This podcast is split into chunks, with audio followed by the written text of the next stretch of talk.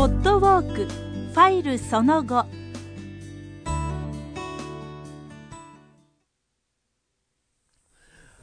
えーファイル5ルート C ですね。今私が立っておりますのが、あ猿が辻でございますね。えー、御所の北東の角ということなんですけども、えーそこ、塀がちょっと、こぼっとこう、えぐれたようになってるんですよね。えー非常に特徴のある場所でございますね。猿が辻なんです。で、その、この塀の上の方にですね、えー先ほどもちょっと申し上げましたように、お猿さんがね、閉じ込められてはるんですよね。まあ、猿言うても、生きてる猿ではない、実はね。えー猿の像ですね。これ多分木製やと思いますけども、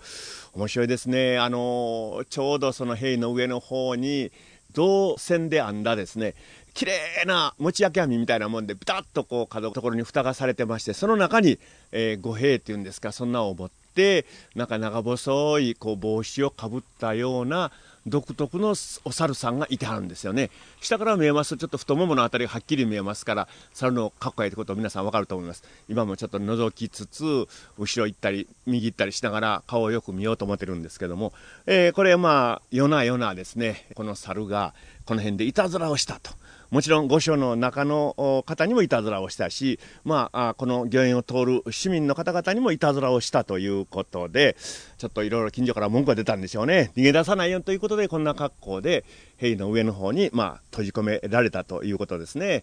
顔見てるとね、そんな悪さするような猿には、見えないんですけども、鼻もちゃんと立派なおもろい話しとるし、口もちゃんとついております。えー可愛らしい顔をしてるんですけども、いろんなことをしよるというか、まあ、愛嬌のある動物ということでしょうね。まあ、この猿がこの、えー御所の北東の角の鬼門を守っていたということでございます。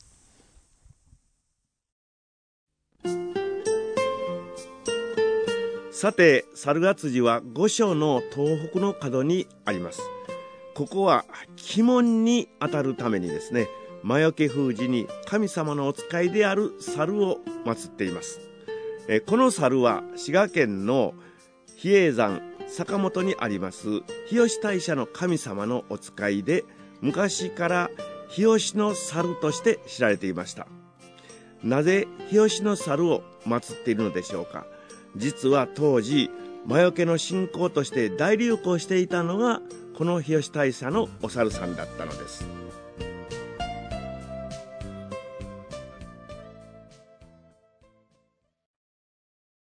はい、えー、まあ、それではですね、えー地図に沿って、母とこの森の、おへ向かいたいと思っております。また、ここの辺りも砂利ですね。この砂利はちょっと、心なしが細かい砂利のように思いますが、そこにまた相変わらず自転車の道がついておりまして、えーそこを今、自転車の方がスーッと道に沿って、えー前通らはったとこなんですよね。さあ、こう、本当に森というだけあって、かなり深い感じがしてまいりました。これまあ本当に、えーこの財産というとなんですけど、緑の財産ですよね。まあ、いろんな種類の木が、ま、松が多いように思いますね。しかも赤松とか黒松とか、もう堂々たる松ですよね。今のところ枯れた松などは目につきませんね。すごいです。んで、あの、まあ、この手入れの仕方がなんかね、透かし松というんですか、そんな手入れの仕方やっていうはんですよね。で、それは、あの、いかにもこう、植木屋さんが入ったという感じじゃなしに、えー自然にこう、あるような感じがして、しかもちゃんと、えー荒っぽう見えないというね、独特の手入れの仕方やということですね。この森に入りまして、えー細い道です。30センチぐらいしかないような道が、えー芝生の中をですね、芝生というか雑草も含めてですけども、えーずっとそれこそ獣道のような感じでついてるわけですね。えーちょっと今まあ昼間でございますから、小鳥の声が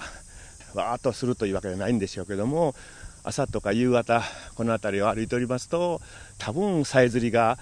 ものすごい激しいとかやないかと思いますね。ちょっと昼間になりまして、えー光がたくさんございますから、セミもちょっと遠慮しているような感じがいたしますね。はあ、いい雰囲気ですね。うん。えー松ぼっくりもいっぱいなっておりますし、感じがいいです。そして右側の方は、あの、御所のですね、追事塀が見えております。え5本のラインが入っておりまして、えー堂々たる追事塀ですね。そして左の方に立て札が見えましたですね。面白いですね。バッタガ原と書いてます。このまた命名が、なんともおもろい。バッタガハラまあバッタが おるんでしょうね。えー、ちょっとこの辺見てみたいと思いますが、ちょっと、バッタ君、どこにおんねや？今のとこちょっとバッタは見えませんね。えー、あれ？あはははは。ちょっと荒れておりますね。ちっちゃいのが今どっかおりましたけども、バラバラバラっとバッタが出るわけではないですね。えー、バッタが腹を今横切っております。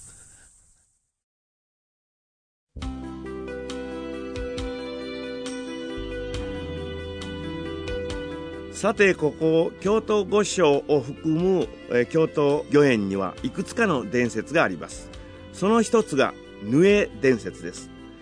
平家物語にも出てきますがヌエという得体の知れないものが夜ごと現れまして天皇を脅かしたため源の三味頼政にその退治を命じたということです。妖怪として描かれているヌエは頭は猿胴体はタヌキ尾は蛇手足は虎の姿ということで鳴く声がヌエに大変似ている大変恐ろしい妖怪とされておりました。横水正史の小説にも「ヌエの鳴くように」と語られているようにおどろおどろしい時によく使われております。この京都御苑にも実際ヌエは生息しておるのですが実際のヌエは実はトラツグミという鳥ということで実物は大変可愛らしい姿なんです。ただその鳴き声が少々気味の悪い響きをしていたことからこんな伝説が生まれたということらしいんですね、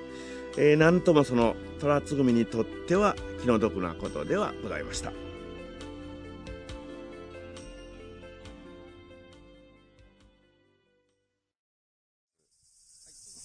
はい、えー、バッタヶ原、ただいま歩いております。あの、日陰の方にはバッタがおりました。今確認してきました。そして、この木の日が立ってるんですね。えー、工場和宮生誕の地、過去書いて橋本家跡と書いておりますが、えー、この前はずっと行きましょうね。あの、御苑の中は今は、えー、砂利の道とか、こういうような木が生えてる広場のようになってるんですけども、明治2年以前はですね、ここにいっぱい、今、今ありましたね、橋本家があり、何々家がありということで、本当にたくさんの方がここでね、生活をしておられたというんですか、